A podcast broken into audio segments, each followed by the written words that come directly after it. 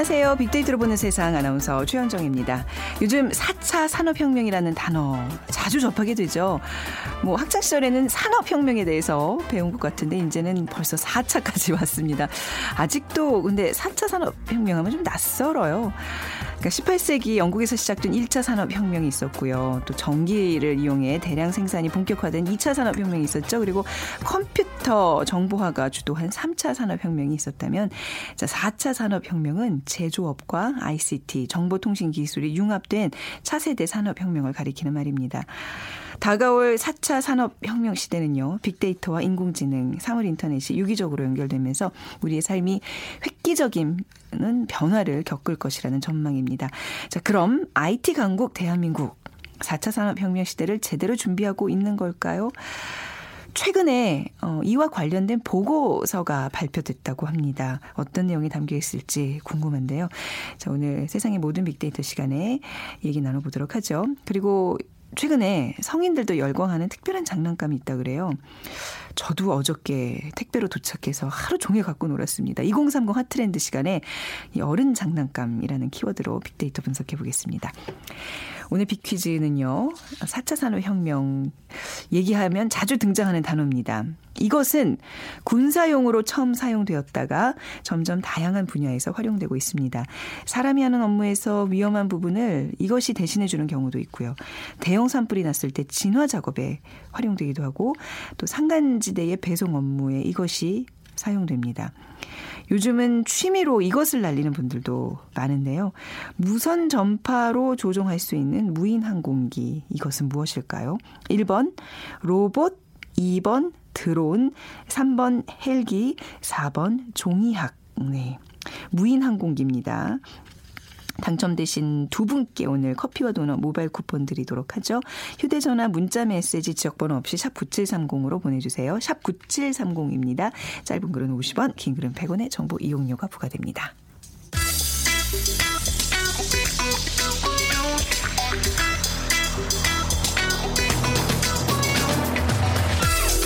오늘 여러분이 궁금한 모든 이슈를 알아보는 세상의 모든 빅데이터. 연세대 박희준 교수가 분석해 드립니다. 네, 연세대학교 산업공학과 박희준 교수 나오셨습니다. 안녕하세요, 교수님. 네, 안녕하십니까. 네. 자, 4차 산업혁명 우리가 그동안 많이 짚어봤습니다. 얼마나 중요한지 계속 강조하고. 근데 네. 그 우리나라 지금 이제 현재 4차 산업혁명 수준을 평가하는 보고서가 나왔다면서요. 예. 네. 에, 미국과 독일 등 4차 산업혁명 선진국으로 알려진 국가를 따라잡으려면 어, 최소한 한 4년 정도가 걸릴 것이라는 연구 어, 결과가 나왔는데요. 4년 뒤쳐져 있다는 얘기잖아요. 예, 4년 뒤쳐져 있다는 네. 얘기입니다. 에, 산업연구원은 24일 발표한 한국 제조업의 4차 산업혁명 대응 현황과 평가 보고서에서 선진국 기업과 비교한 국내 제조업의 4차 산업혁명 대응 수준을 81점으로 평가를 했는데요. 네. 그래서 선진국의 선진 기업을 100점으로 가정을 하고 국내 기업의 상대적 대응 수준을 이제 평가한 것인데 선진 기업과 격차가 1년이 날 경우에 네. 한 5년 정도로 환산을 했다고 합니다. 그러니까 음. 어, 선진국이 100점으로 봤을 때 우리가 81점. 그러니까 대략 한 어, 선진국을 따라잡기 위해서는 4년 정도 시간이 필요하다. 이렇게 음. 해석이 가능할 것 같습니다. 약간 우리가 그동안 많이 거론한 거에 비하면 좀 성적이 부진한 것 같아서 좀, 예, 좀 씁쓸한데요. 그렇죠. 예, 좀 예. 분야별로 살펴볼까요? 예. 에, 제조 공정 분야에서는 우리나라 제조업이 90점을 받았습니다. 그래서 격차가 크지 않은 걸로 나타났고요. 하지만 디자인에서는 73점, 브랜드 구축에서는 75점, 을 받았기 때문에 평균보다 아, 더 점수가 낮았죠. 그래서 네. 디자인과 브랜드 구축 관련된 분야에서는 5년 이상 지금 격차가 벌어져 있는 것으로 보이고요. 산업 군별로 조금 살펴보겠습니다. 우리나라가 글로벌 경쟁력을 가지고 있다고 인식되는 정보기술 분야 네. 그리고 정보기술 관련 부품 분야에는 뭐 격차가 거의 없거나 어. 일부 분야에서 한 1년에서 2년 정도로 나타났습니다. 그러니까 네. 다른 분야에서 보다는 IT, 그러니까 정보기술 관련 분야에서는 선진국 선진국들과 큰 차이가 없는 것으로 나타났고요. 네. 하지만 문제는 신산업과 소재 산업 분야인데 이 분야에서는 뭐 지금 격차가 한 6, 년 정도. 아, 6년이나요? 예, 그러니까 우리가 음. IT 부품에서는 강세입니다만은 네. 여전히 에, 소재 분야에서는 많이 뒤처져 있는 것으로 나타나 있고요. 그래서 산업연구원은 우리 제조업의 4차 산업혁명에 대한 대응은 선진국 대비 한 4년 격차가 존재하고 같이 사슬별로 좀 들여다보면 제조 공정이 가장 그래도 대응 수준이 높지만 여전히 선진 기업에 비해서는 한 2년 정도 뒤처진다. 이렇게 이제 음. 정리를 했고요. 그다음에 4차 산업혁명 경쟁 원천 은 아무래도 이제 제조 조립에서 네. 소프트웨어 플랫폼 구축으로 급격하게 변화할 것이기 때문에 우리 기존의 어떤 제조업 그리고 제조업 관련되는 그러한 산업 정책들도 지난 시간 음. 동안 우리가 가져왔던 고정관념에서 좀 탈피해서 네. 좀 새로운 접근이 필요하다라고 이 보고서는 결론을 음, 맺고 있습니다. 그러니까 뭐 이제 신산업 소재, 뭐 디자인, 뭐 이제 이런 쪽에 예. 부진한 부분들을 좀 더 신경 써야 된다는 얘기네. 예. SNS 사용자들은 글쎄요, 이제 4차 산업혁명에 대해서 어떤 예, 생각들을 갖고 뭐 있나요? 아주 4차 산업혁명이 우리 사회의 화두가 되고 있기 때문에 예. SNS 상에서도 4차 산업혁명에 대한 언급은 굉장히 많고요. 에, 뭐 그 관련되는 단어를 좀 살펴보면 상위 수위에는 대, 지난 대선 후보 이름들이 올라와 있어요. 아, 네 그러니까 지난 대선 후보 때, 네. 예, 그렇죠. 4차 산업 관련되는 음. 공약들이 많이 네. 발표가 되면서 여전히 대선 후보 이름들이 4차 산업혁명과 관련돼서 거론되고 있고 현재 문재인 대통령도 상위 순위 위치해 있습니다. 네. 그 다음에 이제 올라온 단어들 보면 일자리, 인공지능, 경제, 성장, 교육 위기, 규제, 희망 이런 단어들이 상위 순위에 있거든요. 그래서 아직도 4차 산업 혁명하면 SNS 사용자들이 일자리에 대한 굉장히 관심을 많이 가지고 있는 것 같고요. 네. 그리고 4차 산업혁명 관련돼서 뭐 빅데이터, 사물인터넷, 인공지능 많은 기술들이 있습니다만은 그래도 많은 분들이 4차 산업혁명 하면 우선 인공지능을 아. 떠올리고 계신 것 같아요. 그리고 최근 또 알파고 대국 때문에 또 많은 또 관심들이 관심이 모아졌었죠. 네. 뭐 워낙 완벽한 승리를 거뒀기 음, 때문에 음. 이제 바둑에서는 인간 바둑 기사가 음. 알파고를 이기기는 힘든 그런 지경까지 놓이게 됐는데 그 다음에 보면은 뭐 경제라든가 성장 그러니까 음. 어떻게 보면 지금 굉장히 우리가 불황의 늪에 빠져 있고 저성장 기조에 접어들어 있습니다만은 4차 산업 혁명이라는 것이 우리에게 또 다른 어떤 성장의 기회가 되지 않을까 네. 이런 어떤 많은 기대감들을 가지고 있는 것 같고요. 어, 그 반면에 또 4차 산업 혁명 또 관련 산업을 진흥시키기 위해서는 여전히 규제가 문제다 하는 그런 네. 지적들도 SNS상에 많았 많았던 것 같습니다. 근데 전반적으로 보면은 한 뭐 46% 정도의 중립적인 견해를 가지고 있고요. 네. 36% 정도가 긍정적인 견해, 15% 정도가 부정적인 견해를 가지고 있는 걸로 봐서는 아직까지 그렇게 4차 산업에 대해서 우리 사회에서 많은 이야기들을 하고 있지만 네. 많은 분들은 크게 아직은 음. 그 관심을 갖지 않는 것 같고요. 그리고 관심 가지신 분들은 어떤 4차 산업혁명을 위기보다는 어떤 기회를 보는 네. 그런 희망적인 긍정적인 견해를 많이 가지고 있는 것 같습니다. 네. 중립적인 견해라는 게 저도 아마 그 46%에 들어가는 것 같은데 잘 몰라서 그렇죠. 구체적으로 이게 뭐야 뭐 좋은 거라는데 예. 예. 뭐 인공지능으로 뭐 우리가 좀 삶이 편리해지는 건가? 음. 뭐 희망적이네. 그냥 그 정도의 어떤 개념이죠. 아주 정확하게 어떻게 우리 사회를 변화시킬 것인지 좀 막연해요. 그렇죠. 예.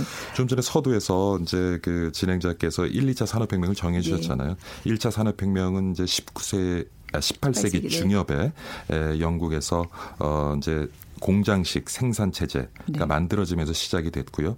2차 산업 혁명은 에 20세기 음. 19세기 초반에 네. 19세기 초반에 에, 아 20세기 초반에 네. 잠깐 좀 혼란스럽습니다. 20세기 초반에 이제 전기가 발명이 되면서 네. 어, 자동화된 대량 생산 체제가 이제 네. 만들어지게 되고요. 그다음에 4차 3차 산업 혁명 같은 경우는 이제 학자마다 견해가 틀려. 1960년대로 어. 보는 견해도 있고 네. 1990년대로 보는 견해도 있고요. 네, 거기도 한 30년의 격차가 있는데 에, 3차 산업의 기반 기술은 이제 컴퓨터하고 인터넷으로 보거든요. 근데 인터넷이 처음에 만들어진 것이 1969년이에요. 음. 하지만 인터넷이 web based로 상용화된 것은 또 90년대 중반이고요. 네. 그렇기 때문에 그 시점에 대해서도 좀 모호하죠. 근데 제가 말씀드리고자 하는 것은 1, 2차 산업혁명도 150여 년에 걸쳐서 진행이 됐고요. 네. 그리고 3, 40년이 지난 다음에 1, 2차 산업혁명이 제대로 정의가 되어졌습니다. 아, 그런데 사실 지금 뭐 4차 산업혁명이 제대로 시작도 안 된 상황에서 음. 4차 산업혁명을 정의한다는 자체가 어떻게 보면 굉장히 무리일 수 있고요. 그렇군요. 뭐 여러 가지 그 정의가 있습니다만 제가 보기에는 그 빅데이터, 인공지능, 사물 인터넷 같은 음. 기술을 기반으로 해서 앞으로 인간의 생산 활동이 굉장히 최소화되는 네. 그러니까 만물이 진흥화되고 진흥화된 만물이 연결되는 초연결 사회가 음. 아마 4차 산업혁명이 만들어낼 사회 정도로 우리가 이해를 할 수 있을 텐데요. 그래서 아직까지 4차 산업혁명의 어떤 그 정의에 대해서는 네. 뭐 학계에서도 논란이 많습니다. 어. 그런데 문제는 네.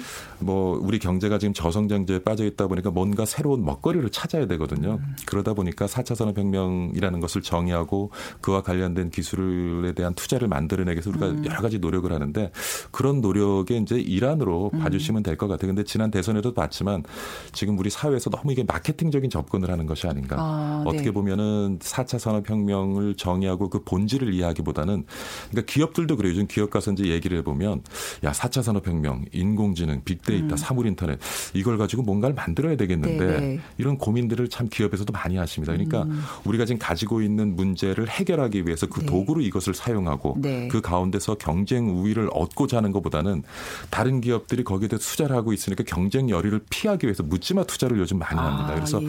이 부분도 굉장히 우리가 고민해야 될 부분인데 음. 사실 생각해보세요. 한 10년 전만 해도 뭐 우리 시장에 E자 안 붙은 게 없었어요. 그렇네요. 네. 다 영어 알파벳 네, 네, 처음에 그쵸, 이제 네. E자 다 E자가 네. 붙었고요. 그다음에 또 유비쿼터스 컴퓨팅이라 그래서 유비쿼터스 언제 굉장히 오랜만에 듣는 단어네요. E씨, U씨들이 한 네, 10년을 그렇네요. 모든 제품과 서비스 앞에 아, 붙어 있었습니다. 네네. 그래서 뭐 E씨 세상이다, U씨의 세상이다 그런 말도 있었는데 최근 들어서는 이제 이 4차 산업 혁명이 아주 우리 사회에 화두가 됐죠. 근데 예, 제가 말씀드리고자 하는 것은 우리 사회에 뭐 매일같이 일어나고 있는 혁명적인 변화를 간과하자는 얘기는 절대 아니고요.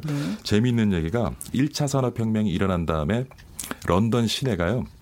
워낙 물류 이동이 많다 보니까 그때는 이제 교통선이 마차였잖아요. 네. 마분으로 런던 시대가 뒤집힙니다. 음. 뒤덮여요. 그래서 네네. 네. 런던 시의 가장 큰 고민은 뭐냐면 마분으로 인한 환경 오염이었어요. 어, 예. 그리고 1900년 초반에 음. 이제 자동차 2차 산업 혁명과 네. 함께 자동차 시장이 열리는데 참 재밌는 것이 지금은 자동차가 환경 오염의 주범입니다마는 네.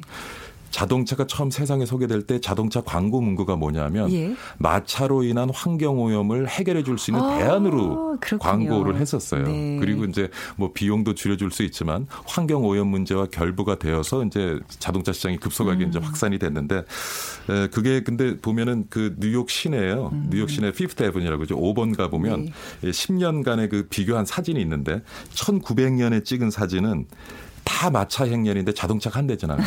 네. 근데 1913년, 13년이 지난 다음에 사진을 보면 다 자동차 지나가는데 그 가운데 마차가 한 대 지나가요. 네네. 그러니까 불과 10여 년 사이에 뉴욕 거리에 그만한 변화가 있었거든요. 어. 근데 1, 2차 산업혁명 일어나고 우리 사회에 일어난 변화 지금 우리가 얘기하는 뭐 네. 정의에 대해서는 이견이 좀 있습니다만은 4차 산업혁명이라는 것이 10년 뒤에 우리 사회에 음. 만들어낼 변화 아마 어떤 파급 효과가 또 있을지 아무도 모르는 예, 어떤 변화가 일어날지 사실 어, 우리가 짐작하기 굉장히 힘든 거죠. 네. 저는 약간 아까 처음에 자, 그럼 5차 산업혁명은 어떤 쪽으로 이루어질까 뭐 이런 질문을 드리려고 했는데 사실 산업혁명조차도 정의를 내릴 수 없는 지금 우리가 지금 사회에 살고 그래서 제가 이제 어. 드리고 싶은 말씀이 네. 앞으로 1차, 2차, 3차, 4차, 5차 이런 어떤 시대를 분절적으로 네. 정의하는 것이 음. 과연 가능한가? 그냥 네. 매일 일이 새로운 어떤 네. 혁명을 우리가 맞이하고 있지는 않나 하는 생각이 들어요. 근데 지금 말씀하시는 것 중에 보니까 이제 4차 산업혁명에 대한 본질은 우리가 항상 잊지 말고 아, 있어야 되고 연구를 계속 해야 되는데 그게 바로 이제 주요 선진국과의 그 지금 4년 격차라고 얘기하셨잖아요. 예. 그걸 좁히기 위한 가장 중요한 문제가 아닌가 싶어요. 본질을 파악하는 거 어떤 노력을 해야 될까요? 그러니까 저 같은 경우는 간단하게 좀 말씀을 드리면 에, 지금까지는 우리 사회 어떤 생산성을 높이기 위해서 우리 사회 많은 부분에 경계를 두고 그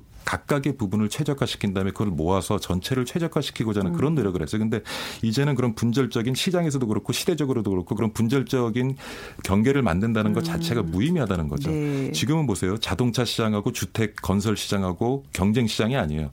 근데 앞으로 음. 어, 주택의 용도가 바, 그러니까 물류 그러니까 이동 사람의 이동이 줄어들고 그러면 이제 재택근무가 늘어나고 혹은 지금 우리가 자동차가 가지고 있는 어떤 용도의 변화가 일어나고 앞으로는요. 네. 자동차 네. 시장하고 주택 건설 시장도 경쟁 시장이 될 수 있어요. 어. 그러니까 지금 우리가 가지고 있는 여러 가지 그런 구분, 경계 이런 것들이 모두 허물어지거든요. 네. 지금 네덜란드 같은 경우도 재밌는 것이 지난해였죠. 지난해 지금 네덜란드가 가지고 있는 여러 가지 산업 중소 분류를 완전히 없애버렸어요. 음. 그러니까 2차 산업 틀을 가지고 지금 4차 산업 혁명에 대비하기 힘들다는 거죠. 네네. 그러니까 지금까지 정부가 가지고 있던 산업 분류, 중소기 이게 다 없애버렸거든요. 그러니까 음.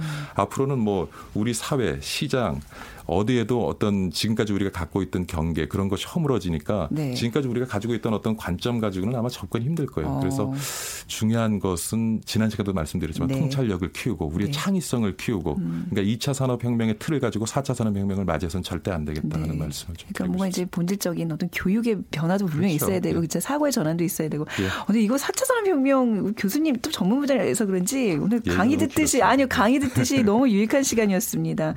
언제 한번 30분 내내 한번 듣는 음. 또 기회도 마련해 보도록 하겠습니다. 아, 가시기 전에 비키지 예. 부탁드릴게요. 네. 예, 4차 산업혁명을 얘기할 때 자주 등장하는 건데요. 이것은 군사용으로 처음 사용되었다가 점점 다양한 분야에서 활용되고 있습니다. 사람이 하는 업무에서 위험한 부분을 이것이 대신해 주는 경우도 있고요. 대형 산불이 났을 때 진화 작업에 활용되기도 합니다. 산간지대의 배송 업무에 이것을 사용하기도 하고요. 또 요즘은 취미로 이것을 날리는 분들 참 많은데요. 무선 전파로 조정할 수 있는 무인 항공기 이것 은 무엇일까요? 1번 로봇, 2번 드론, 3번 헬기, 4번 종이학음. 왜 웃으세요? 종이학음, 네. 추억의 또 단어죠. 자, 방송 들으시면서 정답과 함께 다양한 의견들 문자 보내주시기 바랍니다. 휴대전화 문자 메시지 지역번호 없이 샵 9730이고요. 짧은 글은 50원, 긴 글은 100원의 정보 이용료가 부과됩니다. 연세대학교 산업공학과 박희준 교수였습니다. 감사합니다. 네, 감사합니다.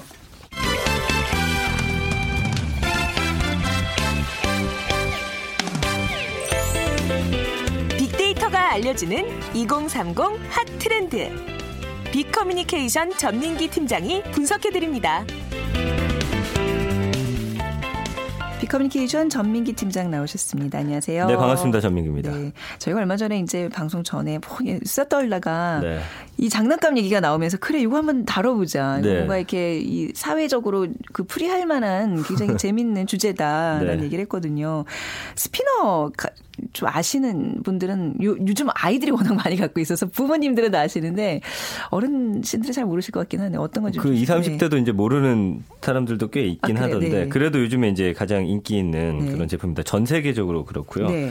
그러니까 주로 아이들이 돌리긴 하는데 어른들도 돌려요. 돌리는 거죠. 네. 중앙에 이제 손 위에 올려놓을 수 있게 살짝 홈이 파진 동그란 원이 있고요. 네. 그 옆에 이제 날개가 뭐 3개부터 8개까지 있는데 네. 배터리를 넣어서 그냥 손 위에 얹어 놓으면은 배터리 안 넣어도 돼요. 안 넣는 것도 있나요? 네. 네. 막 돌아가요. 안 넣어요 대부분 안 넣는 게 네. 원래 원조예요. 그 어떤 원리로 돌아갑니까 그럼 이게? 아 그게 베어링이 그렇죠. 네. 있어 가지고요. 그냥 그 원심력으로 원심력인가요? 구심력인가요?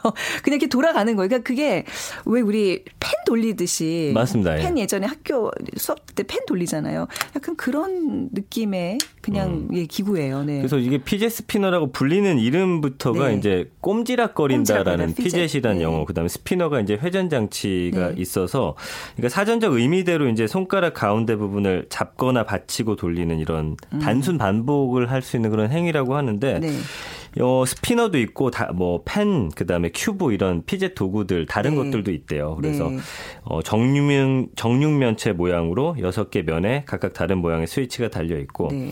피제 펜 같은 경우는 이제 몸통이 유연해서 펜을 사용하면서 뭐 구부리거나 돌릴 수 있는 뭐 그런 장치라고 합니다. 그래서 음. 이거를 갖고 노는 지금 젊은이들이 상당히 많은데 네. 미국에서는 보통 뭐 2, 3달러짜리도 있고 우리나라도 뭐 2,000원, 3,000원이면 음. 살수 있는 것도 있고 비싼 거는 미 국에서 한 1,000달러, 우리나라는 1 0달러요 이제 예, 1,000달러, 100만 원. 네. 그리고 비싼 건 이제 38만 원까지 하는데 어. 제가 이제 조사를 해 보니까 비싼 거에는 약간 소형 배터리가 또 어, 들어가기도 네네, 하더라고요. 하더라고요. 네. 예. 어, 저는 그 정도까지는 아닌데 그래도 꽤 고가의 스피너를 하나 사서 네. 계속 이제 돌리고 있는데. 아 직접 하고 계세요? 예, 저 있어요. 어. 샀다니까요. 근데 오늘 우리 아이가 학교에 가져가 버렸네요. 아, 근데 지금 하나, 들고 와서 보여드리고 싶었는데 하나 더 사셔야 될 것 같은데요. 그러니까 이게 이제 뭐 돌리는 것도 있고 또 최근에 또 아이들 갖고 노는 거 보니까 이제 주사위 모양인데 양 끝에 이제 그 면마다 뭐 이렇게 모양들이 있어서 그냥 손으로 만지작하면 그게 큐브. 네, 큐브. 네. fidget cube인 네. 거죠. 예. 이런 걸 왜 할까? 처음에 저도 이해가 안 됐어요. 이게 뭐 장난감도 아니에요, 사실 어떻게 보면. 네. 근데 아무튼 이게 굉장히 지금 뜨겁습니다. 맞습니다. SNS의 반응 좀 알려주세요. 뭐 지난 석 달 동안 5만여 건 정도 언급되고 있는 걸 보니까 이제 막 뜨기 시작한 것 같아요. 우리나라는 네. 전 세계적으로 이제 굉장한 이슈가 되고 있는데 연관어를 보면은 가격, 구매, 안정, 정서 불안, 그다음에 효과. 정서불안, 네. 그러니까 이것의 효과에 대해서 많은 아. 분들이 궁금해 하더라고요. 네. 그래서 포털 검색창에다가 이제 어 피제 스피너 치면은 2만 개가 넘는 제품들이 오. 나온다고 합니다. 네. 벌써부터 이제 전 세계적인 흐름을 파악하고서 이거를 또 네. 팔려는 분들도 많은 건데 이제 대체로 근데 이제 궁금해 하시는 것들이 대체 이게 용도가 뭐냐, 효과가 뭐냐, 뭐지 이게 싶었어요. 네. 그래서 용도도 없는 피제 스피너를 대체 왜 사줘라는 네. 근원적인 질문 부터 이런 것들이 지금 포털을 채우고 있고요. 네. 주의력 결핍 뭐 치료용이다라는 뭐 이야기도 있고. 어, 그 ADHD 예. 치료에 효과가 있다고 맞아요. 네. 제가 또 이따 설명을 네. 드리는데 네. 그리고 뭐 스트레스 해소용이다, 뭐 음. 금연에 도움이 된다. 금연이요? 네. 어. 뭐 여러 가지 지금 설들이 어. 무성하게 나오고 있습니다. SNS 상에서는요. 네. 그러니까 음. 이게 지금 전 세계적으로 열풍이라는 얘기잖아요. 네. 미국에서 시작한 거죠? 그러니까 지금 미국에서 이제 최근에 인기가 시작되긴 했는데 네. 이게 특허를 받은 건 1997년. 아, 특허가 있어요. 네, 굉장히 오래됐죠. 음, 네. 그렇지만 이제 유행하기 시작한 건 최근이고요. 포브스지가 이제 2017년 유행할 사무실 장난감으로 이 fidget spinner를 올해 초에 꼽았었고요. 네. 일본에서도 지난 4월부터 인기가 높아졌고요. 그러니까 현재 지금 이 spinner 인기가 상상 초월인데 그 미국에서 가장 전 세계적으로 유명한 그 사이트가 있습니다. 물건 파는 여기서 장난감 판매 베스트셀러 1위에서 10위가 다 피젯 도구가 차지하고 네. 있고요. 50위까지 보더라도 3개를 제외한 나머지 47개가 fidget spinner이거나 뭐 fidget cube, 음. 한국 사정도 마찬가지고요. 그래서 정확한 통계는 우리나라는 아직 안 나왔는데 어 뭐 이제 그 동영상 올리는 사이트를 보면 지금 이거 네. 어떻게 하면 잘 돌리는지 또 여러 기술들이 벌써 또 개발이 됐습니다. 그래서 이거를 뭐 바람개비처럼 돌린다든지 음. 뭐 여러 가지 기술들을 지금 어 앞다퉈 올리고 있고요. 이거를 소개한 한 그 어 사람의 그 기술 동영상이 2주도 안 돼서 지금 6 650만 조회수를 아, 기록하니까 아, 예. 어마어마한 거죠. 저도 찾아봤거든요. 예. 근데 어, 그렇게 또 많은 분들이 이미 조회를 했군요. 네. 그리고 아예 3D 프린터를 이용해서 나만의 나만의 그 고유한 피제 스피너를 만드는 사람들도 또 늘고 있다고 합니다. 그냥 손바닥 반의 반도 안 되는 건데요. 그 음. 케이스 넣고 다니는 케이스도 이제 구입을 해야 되고 뭐 하여튼간 그게 또 따르는 또 이제 상품들이 또 굉장히 많더라고요. 네.